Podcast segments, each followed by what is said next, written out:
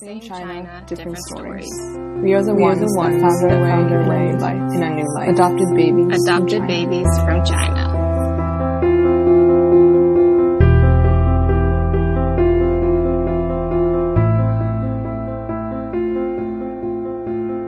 Hello. Hello. Welcome to ABC Adopted Babies from China podcast. Today I am speaking with somebody that I actually met doing Dragon Boat. So, which is kind of funny because a lot of people that I have been trying to interview are usually people that I've just been like cold calling or like DMing. But we were on Dragon Boat for what, like two months at least? Is that when you came in? Was it two months? Dang. That season felt like it was a whole year, but it was only, I think, like six months. But yeah. Okay. Hi, Hannah. How are you? Hi, I'm good. Hannah's also a Chinese adoptee. That's why I was like, oh, why haven't I asked the Chinese adoptees on our team of 40 to be on this podcast? It's, well, I think there's only three of us. right? Yeah, Yeah. we find each other. We found each other. And I feel like, how did we fi- figure out that we were all adopted? Was it, oh, I came out with you and Jen, right? Oh yeah, Yes. Jen. Jen knows who's adopted, and she was like, "Oh yeah, you should talk to this person. Also, this person." Yeah. But I think there was like one practice where I like didn't have work that night, and then you guys are like, "We're going to this to this sh- to this drag show," and I was like, "I'd be down to come." It's like, "Wait, really? I have an extra ticket." I was like, "Yeah, yeah. why not? Let's go." And that's True. how. I think truly that was like the first time we hung out. Yeah, And it was. It was surprising because like not a lot of people are just down for a spontaneous like night oh out yeah. like that. I think it's because I work so much that when I get an opportunity that's like very impulsive, impromptu. I mean, I kind of was like that before working a lot, but I was like, let's go because I also love. I mean, the show was really cool. Mm, I think I was like, damn. I don't think I. That was my first. I think that was my first drag show in New York. I don't think I've been to any others. Oh, New York is pretty good, but that show was special because um a famous Thai drag queen was there as the like Oh, the main event. Okay. And I, I don't remember if I, I might have missed. I don't know if I stayed or missed it because I was tired. I can't remember. but oh, I'm not sure. Yeah, I forget. It was two, three months ago now, right? Our season ended in. Oh my gosh. Yeah, what is time? I know. Yeah, because, well, it was like when we went that night, because we met up with other friends, other friends that you and Jen know. And Mhm. then it was like, oh, you're, you're, I was like, oh, yeah, I- I grew up in Maryland. You're like, yeah, I grew up in the Midwest. And I was like, okay, where in the Midwest? And that, yeah, that's how I was oh like, yeah, I was like, "Oh, you're adopted, aren't you?" And Jen's like, "Oh, wait, I thought I already like introduced you to as like this is Tara, also adopted." Yeah, that's the math people don't think about is like, Yeah. hmm, Asian from the Midwest, white name, white ass name. yeah. It's gotta be. It's gotta be. It's like this person has to be adopted. Yeah. Yeah, even even like at the at the doctor's office too, it was like a Asian nurse came out and was saying my name, and then it's like Tara Nolan, and I was like, Mhm. hey, and she kind of like was surprised that I'm Asian, and I was like, yeah, I get that. Oh yeah, that guy. That We get that a lot. Yeah. Have you um have your parents visited you in the city and like have you gone out and done things? no. It's so weird Okay. because I don't even like my parents and I don't dress alike either. Yeah. So I am straight out like black pea coat, like black Mhm. everything, just because that's what I'm like. And then my parents are like standard Midwestern parents, so people never assume we're in the same party. Like going to a restaurant, I have to tell them three people. Like my parents are behind me, so I'd be like, "Yeah, they're with me," and then the looks are just like, "Okay, go with us." yeah. Like there's a, always a pause. Because I definitely remember that experience. I'm sure all all of us do. As like we were growing up, for sure, we got used to it. But I think as we like became more self aware, for me personally, like now, I haven't. My parents, my parents and I actually, we just like finally reconnected after Mm. like two and a half years. But they haven't visited me in the city yet, and I haven't been down there either. So uh, that's a whole nother thing. hmm But yeah, that's interesting because I mean, you're more. I'm guessing you're more in tune with your adoption now than probably when you were younger. But Oh yeah, be wrong. Oh yeah, because I've been working on it, yeah. and like work is a real term. work is. I know you're in your later twenties, right? Like past twenty five. We're kind of in that same bracket, I'd say. Yeah, you 94? 93. 93. Ooh, Yeah, it's the big 30. Woohoo. 93. So, okay. So I have this like side project where I'm tracking the timeline of the political events surrounding adoption in China. Ooh. Um, I can show you after this just for like visuals or whatever. Um, so that coincides with my particular orphanage Okay. because yeah. I have details on that coinciding with my parents' um journey to get me because I'm trying to figure out what happened in my first couple of years of life Okay. because I, I don't know no one knows Right. and 93 is interesting because um international adoption was allowed in like 87 yeah. or something and then it was paused for a while and then in 91 it, it was able to start again Oh, I didn't that's know that. this is from memory okay. um so it's not like you know scientifically true I had no. i have to look at my notes but yeah so do you have like records of shit I I have. do you I trust s- them uh, I don't know. It's like it's iffy, but I have because I was adopted. So I was like born ninety three, is what they say, and Mm. then but I was adopted in ninety eight. So it was actually five years after. Yeah, like five years later, or four and a half, five years later. what were you doing for five years I'm pretty sure I was just in the orphanage. oh okay I know people are like, "What happened?" It's like I was one of those kids who didn't get adopted until I was five, almost five years old. I guess I don't know. were you on the special needs list I don't even know. Like the the Oh. records that I've seen, it doesn't even show any. It's like this person's relatively just healthy. The only thing was like the cleft palate that had to be repaired. That's it.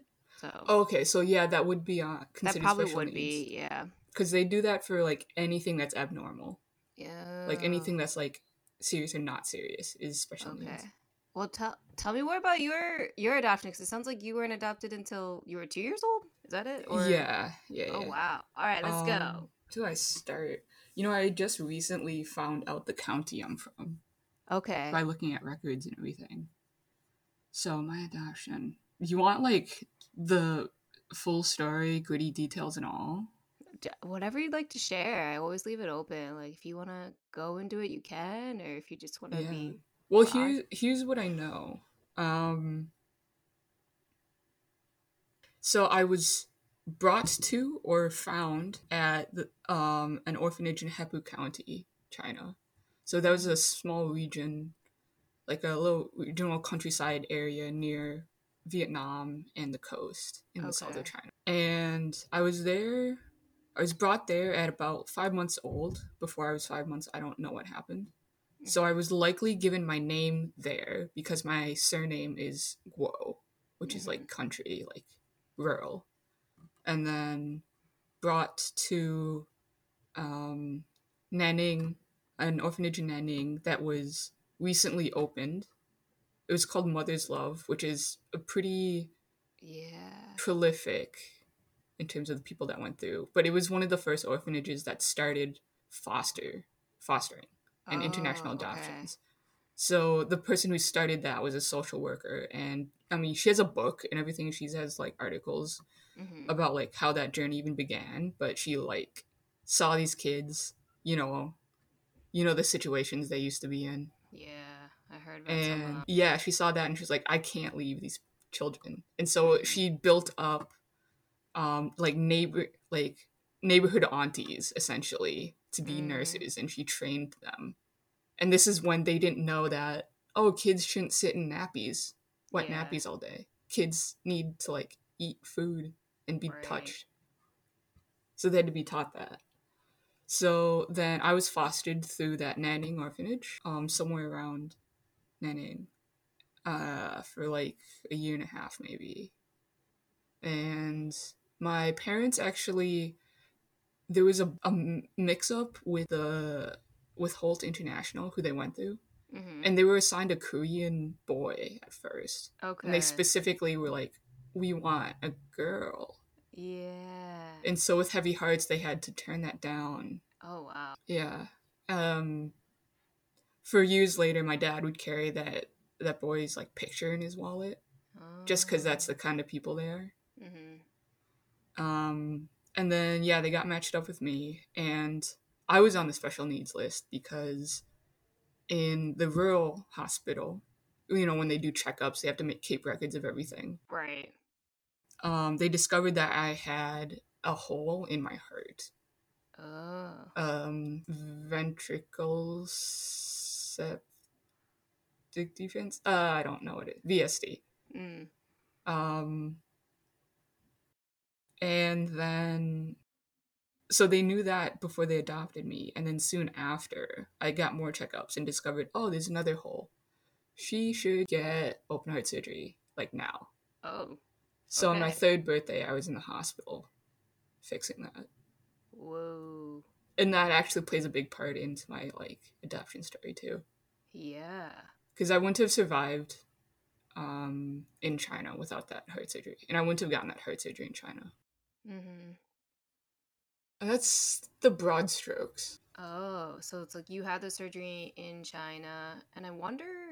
no i had it in the us Oh, you had it in the U.S. hmm They adopted me, Ah. and then a, a little bit later, I had surgery. Oh, I see. I see. Okay, because you were adopted. Because you were adopted around like two years old age. Mhm, mhm. Oh, dang. Huh. Yeah, I wonder if they performed like any surgeries in China of like that magnitude on basically like abandoned children.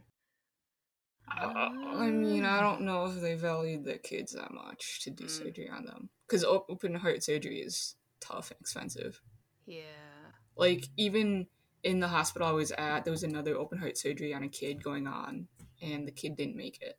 Oof. The other kid Yeah. didn't make it. Yeah, Yeah, because that's a pretty. I mean, fragile. I'm sure it's like a pretty tiny hearts. Yeah. Tiny hearts, intense procedure. Mm-hmm. Wow. And were you very small for your age of like three? Getting that too? Because I guess even Mm. if you're smaller, it's a whole nother. Oof. I don't. You know, I have the measurements just because it's all written down by doctors and stuff, but I haven't Yeah. compared. I just assume yes because I'm a small person in general. yeah, I was gonna say you are petite. hmm uh, has that followed you at all to present day? Like the the effects of surgery or anything? Do you have to get that checked up every year? Probably. Oh well, yeah. I'm I'm the youngest person in the cardiologist office most of the time. Damn. Um, but otherwise, it's not serious until it's serious. So like, Yeah. yeah, I have a murmur and everything, but so do a lot of other people. Yeah, yeah, yeah. Well, I'm just gonna trust whatever the cardiologist says. right. I mean, um, just keep doing your checkups and whatnot, and Yeah. I feel like these types of things don't really, hopefully, don't take effect until like you're older, older, and we all want to get older and die old Mhm. age, not of early things. Yeah. I would If we can be so lucky. Yeah, exactly. Oh my gosh. Wow. And then I forgot if you mentioned that you are you the only child of your parents? Did they also adopt a member? They have two older biological sons. Oh. um, okay. yeah, and my about this. mom, my mom's family has just has trouble like giving birth in Mhm. general. Like, there's a lot of miscarriages in my mom's like um, family, Yeah. and so she has two miracle kids, Mm-hmm. and that was a struggle. And so like, the reason they adopted was because they couldn't have any more, and they really wanted a girl. Yeah, because they have two two Yeah. biological sons. which okay. is fucked up in a in its own way. yeah, I laugh, but I was gonna say we did talk about this because I also have two older biological son brothers. Mm. Yes, that's the right Mhm. word. Yeah, okay, that's right. Now it's all coming back to me. That fateful warm night where we sat down and had I don't remember what we ate, but it was like, oh, you have two brothers who are older than you, and you're adopted, and you're a girl. Same. Uh, Yeah. it's like immediately when you meet someone and you find out they're like a, a Chinese adoptee or an adoptee in general, like you immediately know Mhm. them. Yeah. I agree. And then when you have similarities in your story, so I mean, I've spoken with a lot of adoptees who have like a younger sister, usually who's also adopted from a different part of China. Mm. Uh, you and I don't relate to that, but when you said, "Oh yeah, I have two older brothers who were biological sons," it's like, "Oh yeah, I know that life." Mm-hmm. It's not the same exact dynamic, of course, but I was like, yeah, Yeah. that sounds familiar. So it's like we live the same life in a different area of the state. U.S. I didn't. I mean, I had surgery. I had surgery in China, but Mm. not. Yeah, but I also was like stuck. I was there for like four and a half years, so So you must have a decent memory of. not at all. Not at all. Oh wow. Uh-uh. And I wonder if it's also just like present day. I don't even have that great of memories of things that happened two years ago. Oh okay. So, I think so it's a you problem. it's a me thing. It's a me thing. I think my brain just pushes out these old memories for like new things to happen. I guess that's kind of a nice way to live life too. Like, but I do admit it was. There are like moments where I'll like read something or I don't know, and then these memories of like unpleasant things that happened in high school like come back, and I was like, oh, Oh, I forgot course. about that. And so, yeah, that's Mhm. a whole nother. I don't love that experience, but it happens there. It's like, oh, and then I forget about it. So I, I'm okay with that. Um, I think going back to China though, because I did go back to the orphanage and everything after Wow. my my like moment of like I want to learn more about adoption, which was only, I mean, two three years ago now. Mhm. The place, the orphanage, I'm pretty sure got renovated. Like it looked newer, nicer in a way than I'm pretty sure what it was when I was there. Mhm. Uh, and I and I think a small part of me was like, oh, I think if they hadn't renovated it, maybe the sensory or the environment would bring back any memories, but absolutely not. I was like, I don't recognize any of this. Hmm. Yeah. Yeah, mine um was like torn down and built somewhere else. And then Mm, now I think it's still like running out. It's like making itself useless, which is the point. yeah, I wonder. I mean, based on the recent news, though, and you're you are doing a uh, like Oh, they might have a need. They, might- I don't. Yeah. Do they? They don't need it. They don't have a need for as many of them too. So Yeah, the whole the whole program was for like um kids who needed homes, right? Yeah. And eventually um it studied to be only like kids with disabilities. yeah. And so that's how it shifted and nowadays I think there's even less of that, but I don't know what COVID's going to do to them. Exactly. Yeah. I know it's uh, COVID, and then yeah, just reading all this stuff about the population and business and economy of China is just declining. It's like I Mhm. don't know what to tell you. we're, we're here Well, in the U.S. and Europe and other places, so do better. do better. Care about your citizens for once. I mean, it is like I mean, it's a lunar new year just passed too, and it's sort of like a thought of like, well, I don't know, like, are we supposed to be mourning something during the new year? I don't think so, but part of me feels like I do sometimes, just a little bit, like, oh, Dude, I don't even know like Chinese traditions. I barely do too. Like they had the white rabbit candy at this club I was at yesterday. Yeah, was like, What is this? Have I had this before? I don't know. And then I gave it to my friend who grew up in China. She's a Chinese national, and she's like, "My grandma used to give me this candy every time I go back, and every Lunar New Year." I'm like, "Oh, good Oh, for you. okay, You can take it." it's So like, this, I don't have having any. a really sentimental, nostalgic like meltdown, and you're like, here, have it. Then. yeah, it's like half good candy. It's all yours. Yeah. I don't think I even know what you're talking about, but I feel like it's like some. It's Like- like a hard toffee. It's like a Oh, toffee that doesn't want to be eaten by you. You Oh. know. That doesn't sound very good, but it's fine. oh my gosh. It's the Yeah. classic like kind of candy you'd find at your grandma's house. Okay, Yeah. that would be why that. I feel like I probably have had it then. It sounds kind of familiar. It looks like a Tootsie Roll, but it Yeah. has okay. White Rabbit. Yeah, yeah, the- yeah. Okay. Okay, yeah. Yeah. yeah, And then yes, I know. Okay, now it's coming back. I'm pretty sure I've had it. Mhm. It's um, it's very hard to eat. Yes, I remember that. yeah. Whoa. Okay, so you've also befriended like a lot of, I guess I don't know if they're international. I always think of them as international students because a lot of people who are like Chinese culturally and like grew up well, New York, that's like a lot of them are actually American born Chinese. And then also a lot of them were students who came from China to university in the US and then like moved. hmm But, Yeah.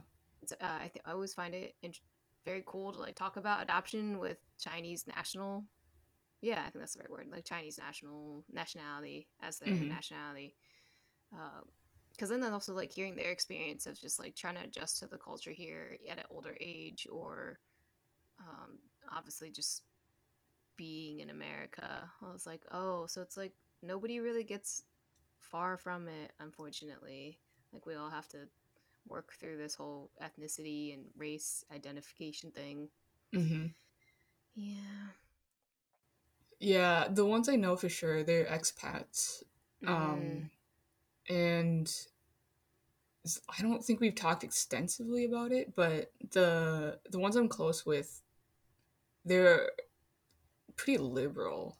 Mm, like the reason they want to stay in the U.S. is because of their Yeah. ideals, you know, Yeah. and the opportunities here. So That's it, it hasn't been an issue so far. Yeah. I, I can't imagine there'd be a lot of very pro China people coming here. Hmm. That's a good point, actually. Yeah. Uh, There's um so I work in architecture and a lot of um people don't know this but a lot of the the architectural staff are Asian mhm. for one reason or another. And so I worked with a guy who grew up in Hong Kong and his view of Hong Kong versus someone of our age is very different. Okay. Uh, so that was fascinating to see. I don't think he would be like pro CCP, but he- he just has a different um, viewpoint. Mm. That's right. Yeah, speaking probably with like a different generation in there there too. Yeah, Yeah, that's a whole different experience. yeah. Because like, from what he said, the people who grew up under British rule only don't know what it was like not being under British rule, and they don't know what like um, things they've been afforded as as they are now. Like Yeah. they don't understand why things are the way they are, or like can appreciate um, how their way of life serves them Mm, in a way. I see. Huh. And this is somebody that you worked with who is probably a generation ahead of us, or Yeah, he was like mid thirties, mid to late thirties, That's and with a kid. Okay. He, so he's a family oriented dude, but he's a pretty cool dude. Mm-hmm. Um, and yeah, I just had to think about that for a second because like we were talking about the protests, and it was like I was pro Hong Kong Mhm. protests, Yeah. pro Chinese women who don't want to get married or have kids. Yeah. he's very not that. Yeah. Okay. Huh. Yeah. So yeah, you get both sides. You get all You get both sides. sides. That's very. I mean, because I think you hear more of like the traditional quote unquote mindset in the U.S., and that's mostly people of a generation that's I think like two or three decades ahead of us. Mm. So, wow, very fascinating how that works. Yeah. Have you had um any other queer people on your podcast? Yes, I have. Oh, okay. Actually sp- just spoke with a Hannah before you, but I was like, oh my gosh, Hannah G and a Hannah L, and um, Hannah G also identifies as queer too. She was talking about how she has a long distance relationship with a partner who lives like on the East Coast, and she's all the way on the West Coast. And I was like, holy cow, how do you do that? I was very Oh, impressed.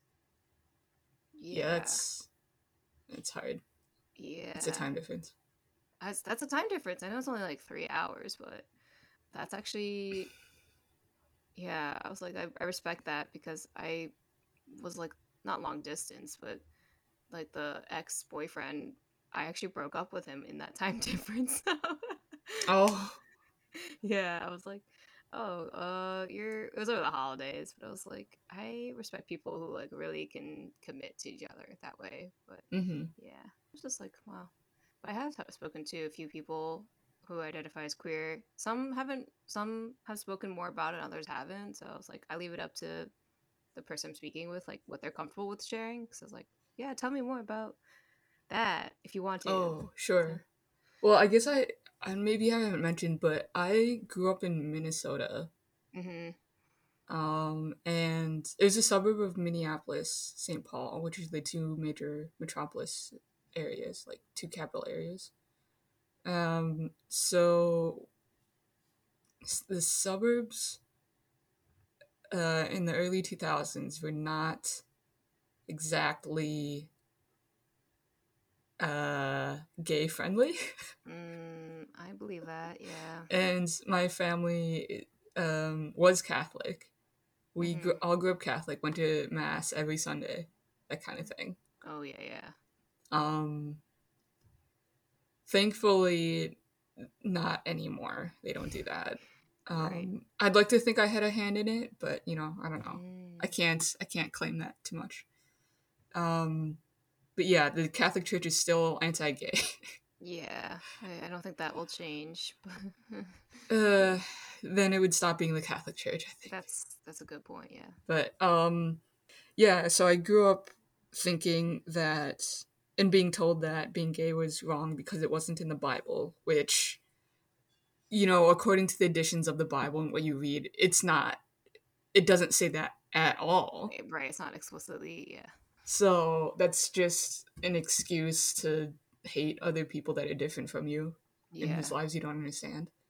But yeah, it put me in the closet for a long time because I was a happy kid Mhm. um, before I like grew up and could understand the world. yeah. And my first kiss was a girl in like kindergarten. Mm. So I always knew it was always Yeah. there. Like I didn't even know what sexuality was hmm or it, what interest it was. It was just there. Yeah.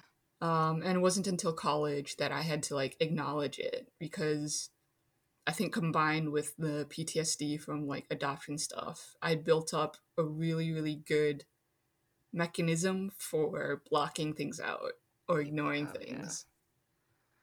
Avoidance. Yeah. Mm. So I've been working on that ever since. Whoa. Okay, so it's did you go to a university that was like more liberal or did you go somewhere that was I mean like an extension of where you were? Um both. Okay. Um, so like as we grew up, time did change a bit. Um, I was in um, an architecture program, which tends to be more on the humanities side. Mm-hmm. So I was just surrounded by a pocket of people, but I also like was very focused on school that I didn't acknowledge other parts of my life Yeah. for a long yeah. time. And then when I came to New York, I was like, nobody gives a shit. I can be who I want. Yeah. This is amazing. Oh, and how how long ago did you come to New York? Like four years. Four years ago. Okay, yeah. So you've Mhm. been here for you've been here for a bit. Mm-hmm. It wasn't until you came to New York that you were able to be like, okay, I can just be me and fuck it, basically. Yeah. Whoa. Okay, so you really kept that to yourself for quite some time. It's like twenty years, or Yeah. more. Yeah. Oof. Because like, did the adoption aspect too? I guess like the timeline for you. My question is like, when did it? When did you start to like learn more about like adoption, and then also like your identity, like your sexuality too? Like, did that happen at the same Mm. time that you were able to do both, or Well, they were in tandem? mm, I think adoption came in like every so often, just because it's so heavy. hmm Um, and I don't um have a huge tolerance for emotional like uh work. Mm. Um, I don't know if that's like me naturally or just like I can only take as much as I can take. hmm um because i'm a very introspective person so i think i think about things very deeply and they um sink in um when i do understand them and like think through them um so it's just a lot uh i guess you know when i was in high school i didn't know it but i was always flirting with girls Mm-hmm. Um, I thought I was trying to make friends, but I was making like you know friends, friends. Yeah. Um, so that was just always there under the surface, and again, I couldn't even allow myself to acknowledge that for a long time. I did to do a lot of unlearning, which Oh, is why it took so long. Yeah. Um, I don't know. They always seem so separate to me. Mm-hmm. those two aspects but it did when i came out to my mom um it, it took a i know i had to do it because i owed it to them. It felt like i owed it to them to let them into my life to let them know who i am. Mm-hmm. because i could have just easily like not told anyone. Right. but i don't think that's fair to them. Mm. um it wasn't fair to me because i can't like be my full self when i'm around them if i do that um and then later i would ask them i've literally asked my parents if they regret adopting me or if they regret like anything about um Mm. getting me and i knew they would say no but i was like ready for like whatever answer they'd say Yeah. um and yeah it's fine i don't imagine a lot of people would be chill a lot of americans would have been chill with Mm. getting a gay not femme kid Mm-hmm. because when my mom wanted a girl she wanted to put that girl in dresses and stuff Mm. Yeah. Yeah. It's like. Uh, and like it took me yeah. What? Go ahead. I Oh, well- we all become our own selves. So, but yeah. I know. I know. And there's some like filial piety that I don't know if it comes from me or if it's generational or something. I don't know. But I feel like Mm. I owe them or like I feel like I should honor them in some ways. And so Mhm. it took me a while to even cut my hair because my mom liked longer hair and like she can't grow hers out. So when I was younger, Mm. I just like kept it longer. And then when I um decided to cut it, which I'd wanted for a long time, I was like, "Oh, I don't know if my mom is gonna like this. Mm. And it doesn't matter. It I had to like give myself permission to be myself, and once I did it, I was like, Oh, this is who I've been this entire time. This is who I should have been Yeah. long time ago. Whoa. Well, it sounds like you had a couple really tough conversations with your mom, but it seems it seems like I sense it's like your mom doesn't really ma- like she's not she's not upset by it. She's like, "This- "Well, you're my daughter, so I mean, I'm happy if you're happy." Isn't that like, like the thing we all want in our children and parents? Yeah. I think most do. Um I've had friends from the same area who like grew up in the same area whose parents essentially disown them for being bi Dang. or queer. I know. Um so it's like I definitely don't take that aspect for granted. Mm. Um and my dad uh he unknowingly contributed to a lot of the negative stuff. Mm. Yeah. Um, but he said that if he got a do over, he'd do a lot better. So I'm glad he's getting Okay. more liberal as he ages. Yeah, yeah. Because a lot of that, I'm sure, comes from like how they grew up to and what they Mhm. learned, right? So it's like 40 to 50 years of whatever they've learned. It's like, Yeah, can't unlearn that overnight, but it's good that it's nice when they like acknowledge. It's like, hey, yeah. They like don't know a single gay person in your life. well, you will soon if you come to New York, right? Like, just- I know. yeah, I I've I have always wondered for like people who are adopted and also queer because I don't want to because I, I know you mentioned it's like as like two separate things, but I was like, man, I I want I imagine like I guess it's not really. It is like two separate things, but I don't know if it, sometimes it feels like it's just like a part of who you are, and the adoption thing just becomes like an added thing. Um, yeah, I don't know if that made, made any sense, but just like talking to, I guess like. Oh, are you asking if adoption made me gay? No, no, no, no, no, no, no. no. Did adoption make you gay? That's. that's like yeah, I want to I have use. to form my own family. Oh gosh, no! In more ways uh, than one. I guess it's a because like it's like talking to friends and so, I mean like so my brother is also uh like he's gay for sure and like he knew for a while and I I kind of knew and then he came out to me it was like okay cool. Uh, but if he was also adopted I was like well like is it is it like two separate things that you had to work through or like that's just a part of like that's obviously Oh. who you are that's how you were born right? And then like yeah Yeah. definitely gay? Um, All. I know. Is this a comedy podcast? Um, I know, right? Uh, it might as well be, but I, I Um, guess, I guess in a way, maybe yeah. adoption helped.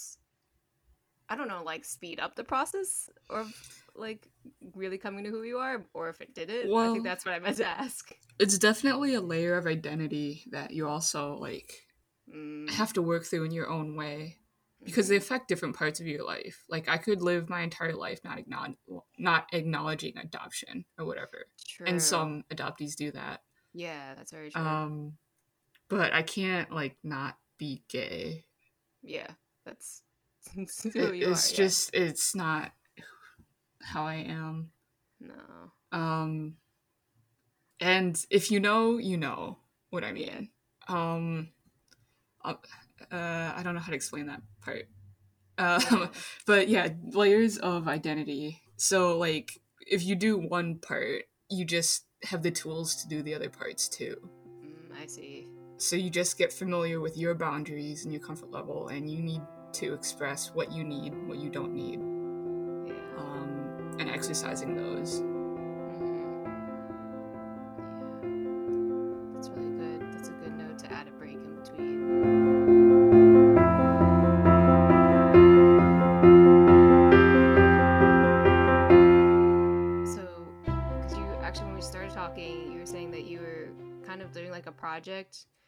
Chronicle like the events surrounding like the one child policy. Did Mm. this part of chronicling? Did you you went back to China, right? And you went back to where your orphanage was, or the second one was, or no? I haven't been back yet, oh, and okay. until a month or two ago, I didn't want to go back.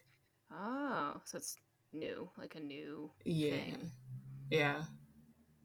Um, now I feel like I have to, so I Mm. guess it's just on the docket once COVID settles down, Yeah. if it does.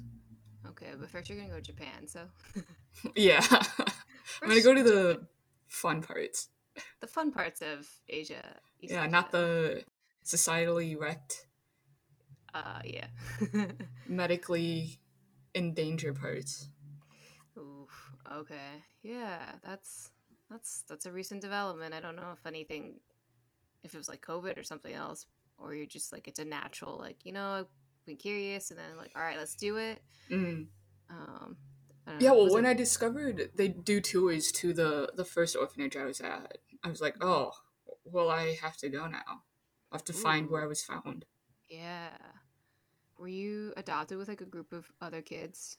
Yeah, I wanted to ask you about that. Were Dude, you I, I was too, but I don't remember any of them or know them. really? Oh, you don't have documentation of like. There's like a picture, and I'm and I was like, I don't recognize. I don't remember any of this. Yeah, so I wanted I actually wanted to ask you this cuz um for like 10 years our group would or like a majority of our group would um reunite across like in a different state in the What? summers. Well, So we would have like a series of reunions of all of us. And we were like friends growing up and then it abruptly stopped. wow, People went on their separate ways. The internet was invented yeah, and Facebook. Everyone just got on Facebook. Huh. So we technically have con like we know each other's yeah. Facebooks and stuff, but we don't talk to each other or hang out because like how do you hang out with a stranger yeah, who you're deeply connected to? Hmm. Yeah, because because it's like, and I guess that makes sense for about ten years, because then you start to be in your like what early teens, teenage years, and then like parents are like, oh well, now my kid's like getting into activity, so Mm-hmm. we don't need to like connect them and bring them together. Because I I have heard that pattern. I would say it's a pattern quite consistently of like kids who are adopted together.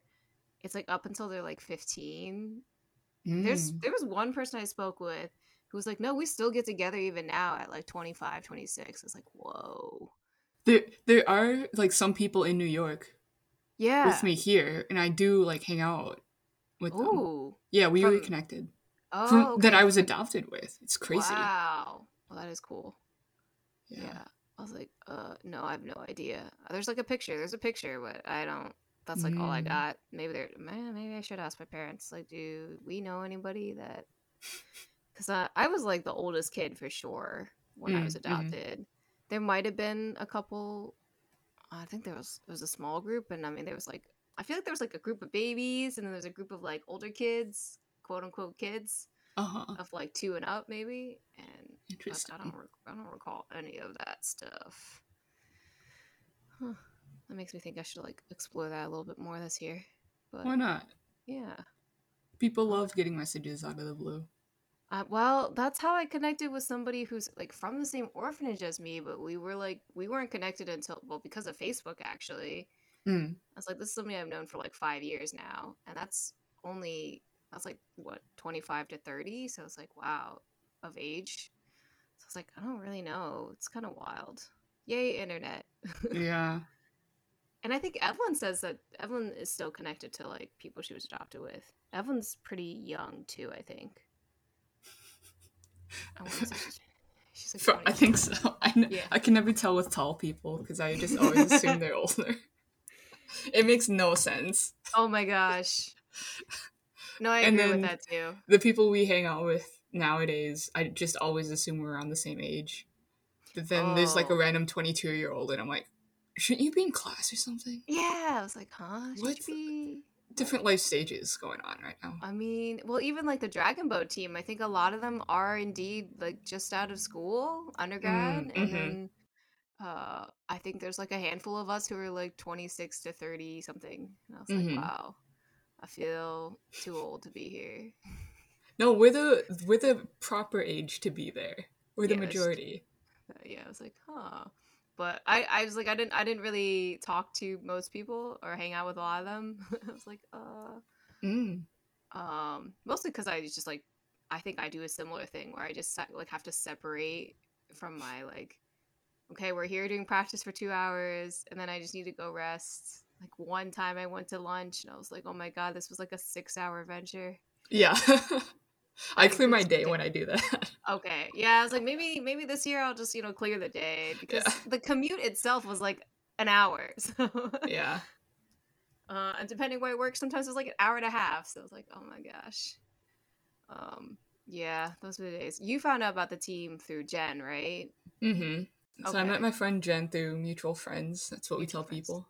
Mm-hmm. Um, and um, one day she was like, "You want to play volleyball?" And I'm like, "I'm not that sporty, but I can play stuff, and I like being active." So I'm like, okay. "You know what? Sure, why not?" And it turns out it was the Dragon Boat team. Oh. And then that day, Jen and Evelyn were like, "There's a spot open."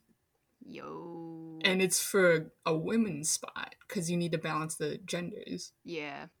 Um, and it was like, well, I don't know anything about how this works, But. but I trust you in that the spots go quickly, so I might as well jump on the opportunity, right? I can do anything for a month. Yeah. Turns out, Dragon Boat's a little h- harder than um, people think. And Oh, it's yeah. mostly the practice because I didn't have any endurance. oh, yeah, yeah, yeah. You had to build that up. Yeah, and I had no idea what Dragon Boat was. Yeah. Um, so then I learned about like the whole like tradition and the um, the story surrounding it. Um, because it's like a Hong Kong thing. I don't know very many people who know about Dragon Boat. Mm-hmm. To be honest. Yeah, I think it. Yeah, it's a it's a Hong Kong thing. I learned all this too. I was like, I don't know Mhm. what it is. I think I had seen like a post about it on some like Subtle Asian something, Mm. some Facebook group that was like, try out for Dragon Boat, and I was like, man, why not? Again, impulsive. Oh, that's how you found out. hmm So you did an interview and the tryout. I did the interview and the tryout. Yeah, I did the whole thing because I, I I have my impulsive side sometimes. Where it's like, oh my gosh, something new, let's do it. That's how I, that's how I ended up doing it. And yeah, it's hard. yeah. it's a lot of it's a lot of strength and core building. Um, and then yeah, you're on a you're stuck on a boat for like two hours at a time in those practices. Um, which I thought would be like much more uh scary because like what if I like want to leave? you can't. you You're can't. stuck on the boat. You can only paddle. You can only paddle to get back. Yeah. Uh, yeah. But I appreciate that. I need times where I don't do anything else because I tend Yeah. to overthink. Mhm. And like when you're paddling, like you have to count. And for me, it's sort of meditative in that way. I just have a clear head. Yeah. Yeah, I agree. I agree. Yeah, it's like you are focusing on like, okay, we do have to all be in sync and you can't think of anything else except counting and like how to move. hmm Yeah, I agree. That's, Match like, the other some stuff. person. Match the other person. Oh yeah. Ignore you- the fact that your arms are dying. Yeah. It's great. Yeah. I agree. this is a good ad for uh Dragon Boat. Everybody should do it. It's a yeah, Cute story. It's um yeah, the I mean the whole reason it exists is like just a folk tale. Because it's just like rowing but as a team. Yes. Yeah. Yeah. Like- it's pretty cool. uh, whenever I um explain it to people, I would say like, you know how Vikings would like row a boat with a drummer? It's sort of like that, but with a dragon. Oh, that's exactly that's that's pretty much it. Yeah, Yeah. That's, that is it. I'm gonna use that for a comparison now when anybody asks. Okay, because there are people who are like really big sticklers on the fact that it's paddling and not rowing, yes, which I don't under- fully understand yet, but I respect it. Uh, I think it's like the difference in motion. The I, I mean, yeah, but like, why is it offensive? I, you know, I don't know. is, is there that much pride in paddling that I guess so. you can't be called mean- a rower? I don't, I don't know. I don't know. I'm sure if we ask anybody on the team that have been doing it for a while, they'll they'll have a lot to say, a lot Yeah. to say on this topic. It's like, oh, why is it that? Uh, okay. it was pretty fun. Pretty fun though. Intense and fun. Yeah, I'm actually going to stick with it, which I didn't think I was going to. Oh, really? Okay. Well, yeah, like before I'd started, I was like, yeah, we'll see what happens. Like, like, yeah, let's do it for a month, and then you Yeah. know, uh, maybe you'll be promoted to the front of the boat. no, no, no, no, no, no, I don't want that. You're like, That's too much not." pressure. I want to have fun. I don't want pressure. Uh, it's still a lot of pressure to be in the back of it too. Um, yeah, but if I'm like off or wrong, the only people I like mess up is like me and one other oh, person, I see. not the entire boat. Hannah does not want to be a pacer, is what I'm hearing. No, no, no, no, no, no. You're like, absolutely not. Yeah. I mean, it was pretty cool that that's like how we met. So I was like, whoa, there's. I, I figured too, I was like, there has to be at least like one other adoptee on this team. This, this can't be all like, I mean, it was mostly Asian people. Yeah, Uh, and then it's like there has to be like another adoptee. But I it's not like you can just go up to people and be like, hey, are you adopted? That's true. Yeah. Do you? Is there like um a time when meeting someone new that you feel like you need to clarify that you're adopted, or you need to come out in a way? Hmm. Sometimes. Sometimes I feel like there is. And I think it depends on the environment I'm in. So it's like because I got really involved with also known as, which is like a adoption organization here in the city, and they're for mostly like international adoptees. Mm. Um, primarily, like most people are Korean adoptees, and then there's a lot of Chinese adoptees, but there's adoptees from like South America, um, other parts of Asia too. And of course, like when you go to those events, you don't have to be like, "Hey, I'm adopted. What's up?" Yeah, But it's because like because also known as I I became really close friends with like a Korean adoptee woman, and she's like a jewelry designer, and it was just like we we were both talking about this, Jacqueline and I, because we she works the pop up markets at the holidays during the holiday season, so like Union Square and all those other markets hmm and it was like this mo- this mother came in with i mean it's like a basically a white mother came in with a chinese daughter essentially and then the daughter wanted to buy something so the daughter gets something and then the mom comes to pay for it. But it was like Jack and I both looked at each other. We are just like, oh, we like knew that that was her mother, right? Mhm. So immediately Jack was like, whoa. Um, I hope this isn't like weird, but we're both adopted here too, and uh, we think you are too, or like you're adopted as well. And if you ever need anything in the city, so I was like, that That's was one of those moments where it was like, oh, I guess we're like coming out as adoptees to another adoptee.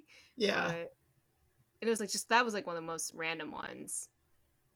And then I feel like because I'm very involved with running, so like the running community that I'm a part of is pretty diverse. There's a lot of people who come from different backgrounds, a lot of like students who become like residents in the city but came from like other countries. hmm Uh, but like I actually hosted a like Lunar New Year gathering with some people from the running group, and again, it's like I like to usually separate that I don't like do that, but I was like, you know what, it's Lunar New Year, and I have the space, and I might as well have some people over. Uh, and but then I invited a really good friend, she the person I was talking about that we met on Facebook, and we're from the same orphanage, so like Mm, Katie mhm. came. And people, because Katie doesn't know anybody in the running, she knows of the running group because I talk about it with her. It's like, oh yeah, the running group. So all these people who are from the running group, and then Katie was there, and then like my old roommate was there. That was like that was one of those opportunities. Is like I guess I'm coming out as an adoptee because people are like, oh, how do you know each other? And I was like, Katie's my best friend, and fellow adopt fellow orphan sister. like I don't know, like what do I say to that? Sure. So Sure. I was like, so yeah, I think there are more moments that I'm just like, yeah, this is my. Then it became like a line. I was like, yeah, Katie's my best friend and sister, orphan sister. Yeah, that sounds kind of weird, but I think it sums it up pretty well, right? Like we were both from the same orphanage, you know. Sure. So yeah, I feel like there are opportunities where it's just like, yeah, to come out as an adoptee. Otherwise, it has never come up before, and like those people I know, obviously, for at least two years. Mhm. like, oh, okay. So like, huh. So wait, they go two years and then they realize, oh, you're adopted. I think it's like I mentioned it when I ne- initially started, maybe because Mhm. they're like, "Oh, what do you do?" And I think the pod, this podcast itself, was like a way to be like, "Oh, I'm an, I'm an adoptee. Do you know anybody who's adopted?" Like that kind of thing. Yeah. But it just it's not like always on their mind or like how because sometimes people will still sometimes say some like. Uh, like yeah, sometimes people will say some things that are like uh awkward because I'm adopted. you Yeah, know, that's when I- gonna happen. That's when I bring it up to shut them up. yeah, you're like Because like I don't "Oh, want to hear any more like these comments. So I'm just gonna be like, Yeah. did you know that I'm adopted? No. Yeah. Okay. Moving on. Yeah. Or yeah, or they like say something about their family and something about genetics, and I'm like, uh, I'm not just gonna exit this conversation. Get back to me when you're done. This Yeah. part.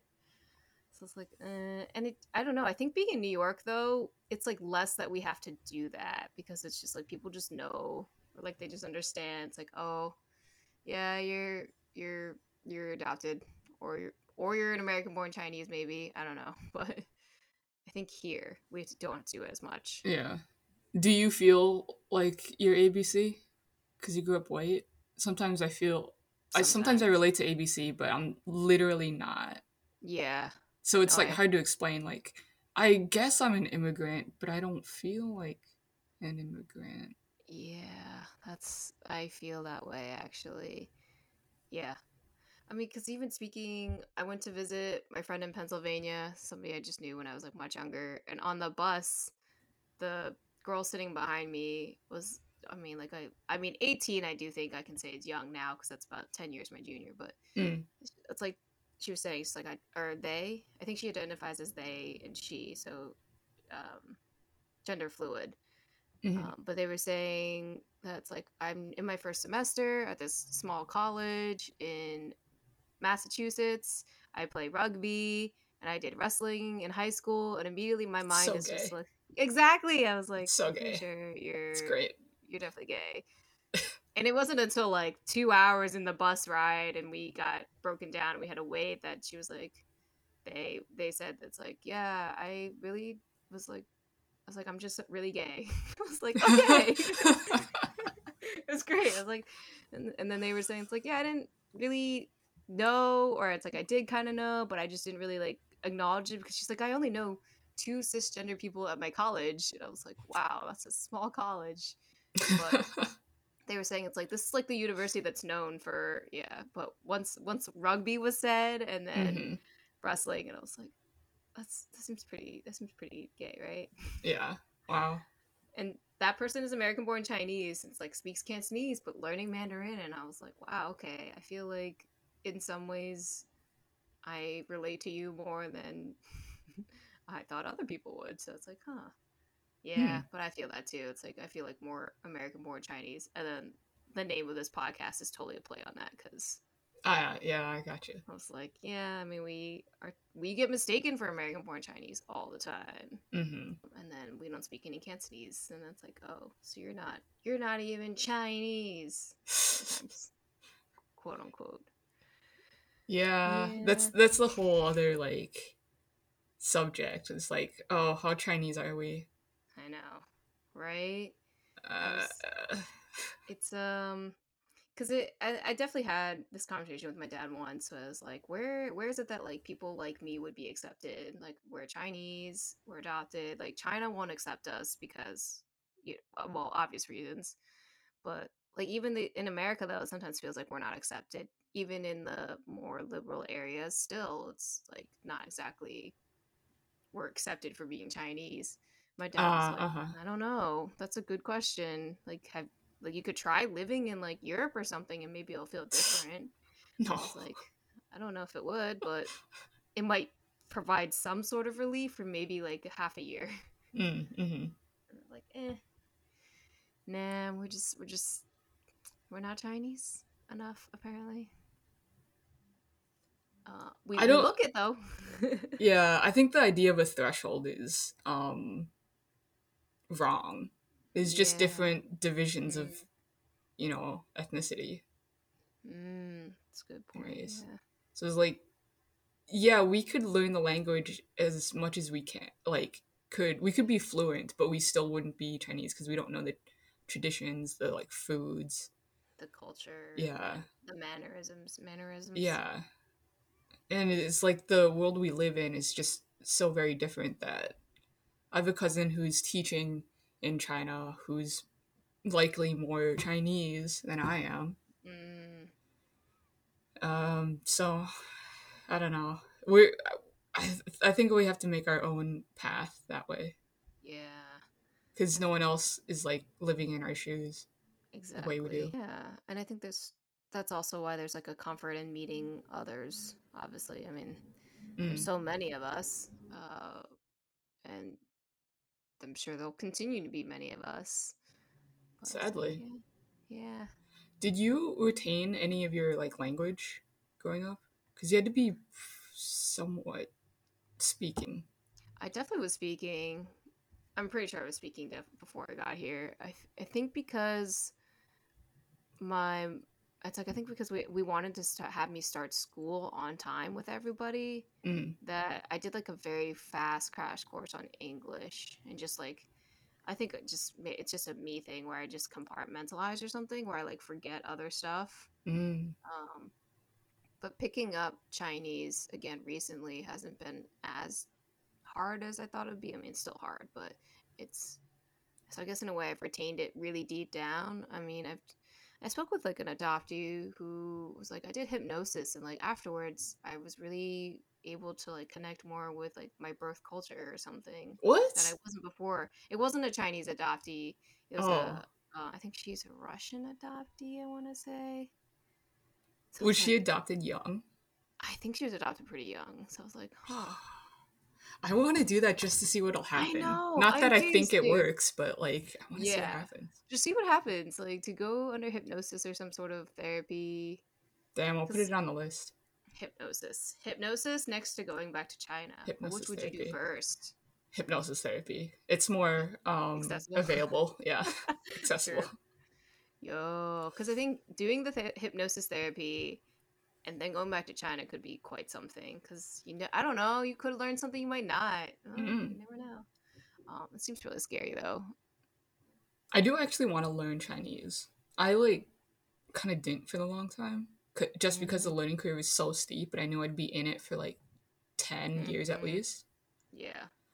But I think I'm just happy if I'm able to read it. Let- Mm, I don't. need to perfect speaking, so Okay, I'm the opposite. It's like I don't care if I can't read it. I just want to be able to speak and be like, "Can I have some food? Where's the airport? You know, the important things." oh yeah, sure. Um, what's the best food here is probably a good one. You know. Uh, well, also the obvious, like, oh yeah, uh, I'm adopted. Where's the orphanage? Is usually pretty good to know. Where's the orphanage? yeah, That's where's the part of your conversational. Chinese. it's like, hey, Damn. I'm American. Where's the good food? I'm adopted. Where's the orphanage? Yeah. No, I'm gonna need a translator no matter what. yeah, it's probably more efficient that way. Yeah. Uh, and then hopefully they work on your behalf and be like, because I guess that's another part of the whole, the whole process is like finding your family, finding birth connections or not, and then like, because that I think that depending on what your objective is for your trip, it's like gonna change what you end up doing. Hmm. Mm, mhm. Have you have you been back to China at all, or no, not yet? Okay, so you doing the tour would be like you would get the whole, the whole thing. It sounds Yeah. like. I don't love the idea, but I know I have to go. Mm. I do want to recreate photos that I have, though. Oh, That'd be cool. that is a good idea. Actually, I don't. Do you have recordings of you when you were young? Because I have Oh, recordings of me speaking um, Canto and Mandarin Whoa! because my foster parents mixed them. Wow. Yeah, my parents did an interview with my foster parents as during the adoption process, and they recorded it. So I'm like, little young me, in my high voice, speaking Chinese to the translators. What? Oh, that's cool. Cause you're are you born 96? Ninety five. 95, 95, 96. So you're you were adopted in like 97 if you were two. Yeah. Mm-hmm. Yeah. I don't even know. you know, now that I'm talking to my parents again, maybe I should ask these questions. Yeah, I mean, I don't know what the journey meant to them, so it might it might mean a lot. Mhm. Yeah. Wow, recordings. How do you celebrate Adoption Day? I always keep mixing up when it is, so I don't usually celebrate it. I was like, I think it was one one year. I was like, oh yeah, wasn't I adopted like April something? And my mom's like, no, you were adopted May something. And I was like, oh, really? I thought it was April. And she's like, no, I think that's when we like we announced that you were coming. It was in April. I was like, huh. Okay, so clearly I don't celebrate it at all. And then like birthdays, I'm just like, I'm alive. That's cool. Yeah, I mean, it's just another day. Yeah. Uh, Who knows if it's the day I was born? Exactly. I was like, I don't, I don't know if this is true or not. It could be the ta- this note that's now a tattoo says I am, but I Mm. don't know. It's just a part of my story, obviously. Um, Do you um believe in horoscopes or like the astrology thing? a little bit. I do pay attention to like the characteristics of horoscopes, where it's like, oh yeah, this person, like if you're, because I'm a Virgo, so it's like the characteristics and traits. I like pay attention to that. So whenever Mhm. people tell me their birthday, I immediately look up like characteristics of this person, and I think I sort of let that inform how I like interact with them. Like, oh, okay, this person's supposedly very like two faced, so is that what a Virgo is? no. Or is that I a that- Libra? That's a is it a Libra? No, I think it's a Gemini. Oh, oh, okay, okay. yeah. No, Virgo's like critical and judging, and I was like, that's actually kind of accurate. Damn. It's like, hmm. Oh, I was I've always been skeptical of it, and I wanted to test it out to see if my birthday actually tracks. Because with a like five month old, you can only be so accurate, you know. So I Yeah. think they generally have the right time of year. Yeah.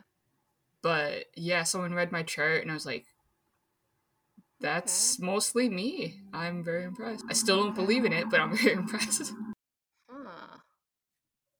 Yeah, I don't know. Now, now I just view it as like a interesting to see if it's actually accurate when I. I mean, I don't know. Maintaining friendships for longer than a year is, I think, when you have to, when you really know, like, what a person's like. mm-hmm. Friendships, relationships, all of them. It's Um, crazy. Perfect opportunity to round out with the last question. We kind of talked about it too, but is there anything else you'd like to hear from other adoptees that you are curious Here. Um let's see. What needs to be said? Mm. Um there are things I'm curious about. I think there needs to be more science done about it, but um there are a lot of reports that adoptees have like increased rates of IBS or um, like depression, anxiety, mental illness type things. Hmm. And because they're still studying the gut right now, there's um, a correlation between um, disrupting the gut microbiome when you're young, like you would during an adoption process, Oh. um, and having that giving increased rates of like mental illness. So like a lot of the gut actually affects the brain. And like because of the reports, I know that I grew up on congee and like noodles and everything. Yeah.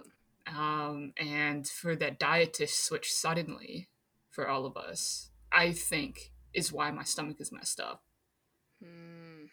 Um, and it's why I always gravitate toward like Asian foods for some reason. I don't know why. Hmm. I've always liked white rice, even though I didn't grow up with it. Mm-hmm.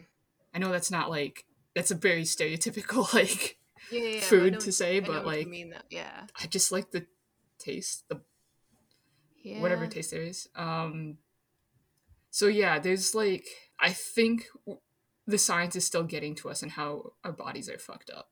Like mind and body gets um disrupted when you make that transition when you rip someone's from their culture. yeah, yeah. Oh yeah, body too for sure. Yeah. Because body internalizes it as well. Yeah. Yeah. Dude, freaking congee. I'm done. With, I'm not a fan.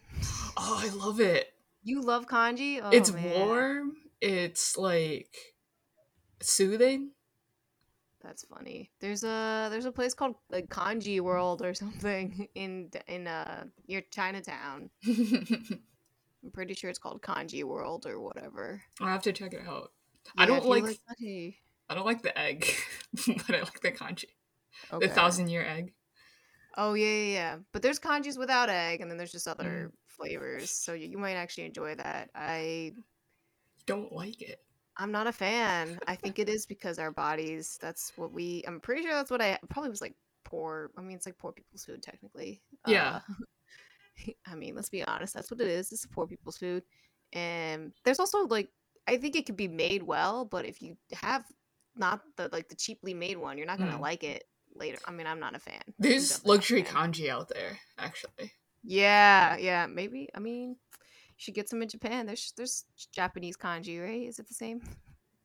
Uh, I don't know if it's the same. I just know there's an echelon of like um Chinese cuisine that is like luxury food. It's like high. It's fine dining for sure. And Mm, I know Korean foods haven't really reached that yet, yeah. but um, it'll it'll probably happen.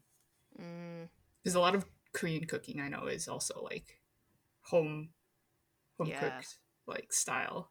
yep. I mean, It's not bad. it's not bad. I was like, I like I like some Korean cooked food too, uh, especially with like uh the new H Mart that opened near me. Oh, I love H Mart. oh yes. Um, Um, yeah, I mean, I guess generally the mental illness stigma I think should be talked about. And like Yeah. with adoptees, I don't know if you're in therapy, but therapy has really helped me a lot. Uh, I was for a bit. My therapist kind of lost it on me, so I haven't been in it since.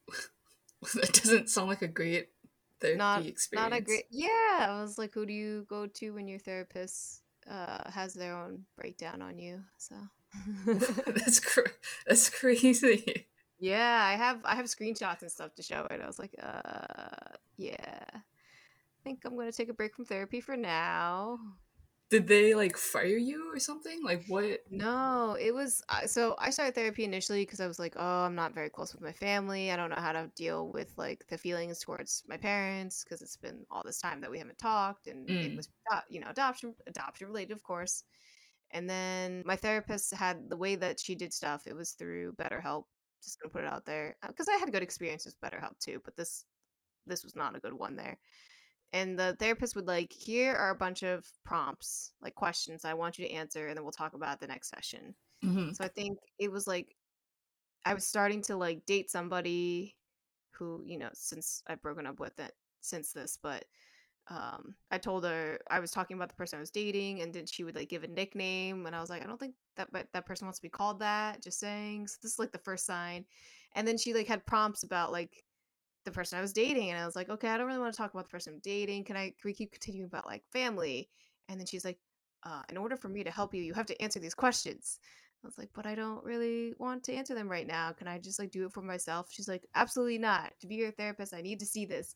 And then I was Whoa. like, okay, I just, you know, like, let's take a moment. Can, can we talk about this in our next session? Because it seems like I upset you, the therapist.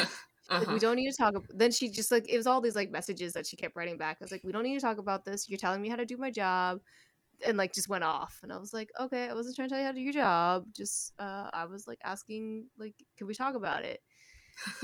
Uh, yeah, we didn't have another session after that, but the, it went on and on. There's just like paragraphs and paragraphs of like, don't tell me how. To, don't tell me I'm a bad therapist and all, like just it just went like it went down. I was like, whoa, I must have like triggered something in this person.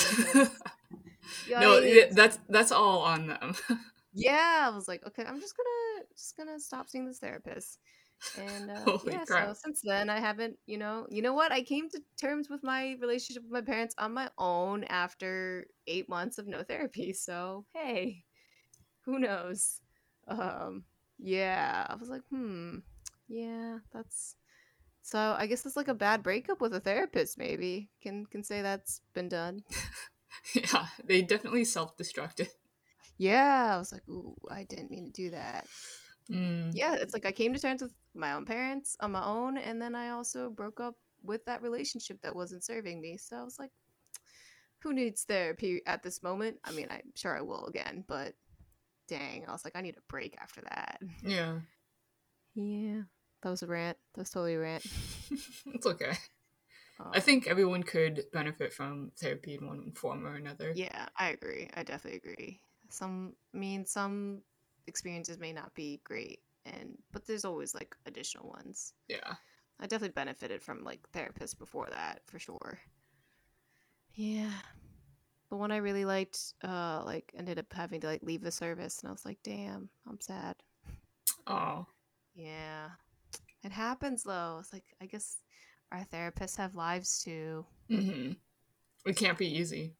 It can't be easy though. I don't know how I again I commend people who could do that that type of work. Mm-hmm. Oh man. Do you see do you because I know there's like adoptee therapists too, specific for like Oh. adoption. Um. Yeah. I the one the way I found mine right now wasn't specifically seeking out an adoptee specialist. It was I was just focused on a therapist that like I c- could connect with, Mm. who could um, like listen to me and actually remember the things I'm talking about, Oh yeah. be non-judgmental and actually be helpful. Yeah, Um, yeah. And having another perspective there um, is really helpful because for me, sometimes I can't see something that's directly in front of my face. Okay, yeah. Does that make sense?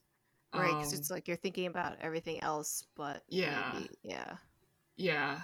Um no question. Um but yeah, I so I go to her mostly for adoption issues because that's hmm um I think what I need help with the most.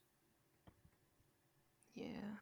Um so in a way she's sort of specializing. Specialized, yeah, specific for you. Yeah, that sounds like a good therapist, though. know. Yeah, Yeah, it works. it works. Well, this was this was a good conversation. I enjoyed it. Just sitting down too. talking about adoption. Uh, it was also really, you know, nice to like meet you too because of Dragon Boat and then hanging out, and then I'm sure I'll see you. I'm sure I'll see you again because Dragon Yeah. Boat and other things. Let's let's go um restaurant hopping. Restaurant hopping. When we get back. Um, yeah. When do, when do you get back? I don't know, mid February. Oh, that's right. You're like leaving pretty soon. That's why we're doing this now. I remember now. Yeah. That's like I think you get back and then Evelyn leaves or something like that. Yeah, I don't know if you do like return guests, but it would be interesting to get like Evelyn in here too. Yeah, at the same time. Yeah, have you ever done Like, like a well, group podcast? Group Have I interview? done? I don't think I've done two people at a time because it's sometimes so hard scheduling. Mm, yeah, that's like a that'd be cool to do eventually, but it's always scheduling. It's like uh, it's it's easier, of course, like with one person versus trying to get two people. of course. of course.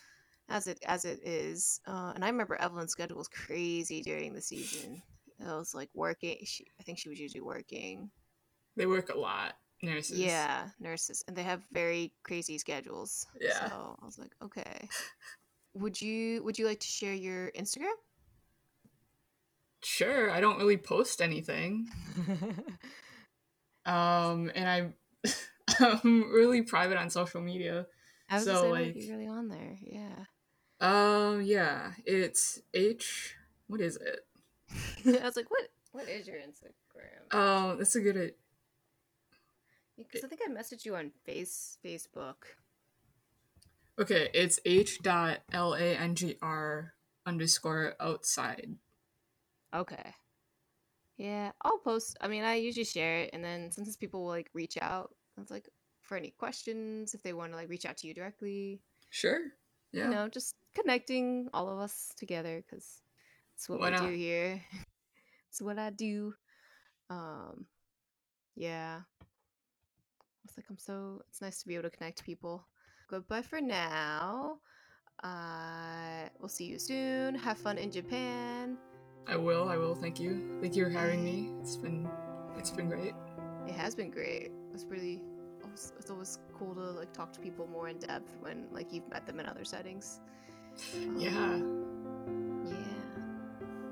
Let's do it again. Yes. Let's do it again. Oh my gosh, what is it? Thank you for listening to ABC Adopted Babies from China podcast. If you would like to reach me, it is adoptedbabiesfromchina at gmail.com or adoptedbabiesfromchina pod on Instagram and Facebook.